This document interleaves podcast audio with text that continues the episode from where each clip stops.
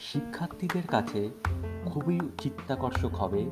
যখন গণিত শুরুর সময় নির্দিষ্ট প্রসঙ্গ আসবে, তখন ব্যবহার করলে। তাই এই প্রসঙ্গেই আমরা একটা ছড়া বলছি, পায়ে হাঁটি, পথ চলি, কতটুকু যাই, দোকানি ওজন করে কতটুকু পাই, গুনে গুনে টাকা করি, দামটা মিটাই, বলতো হিসাবটা কোথা থেকে পাই? গণিত গণিত।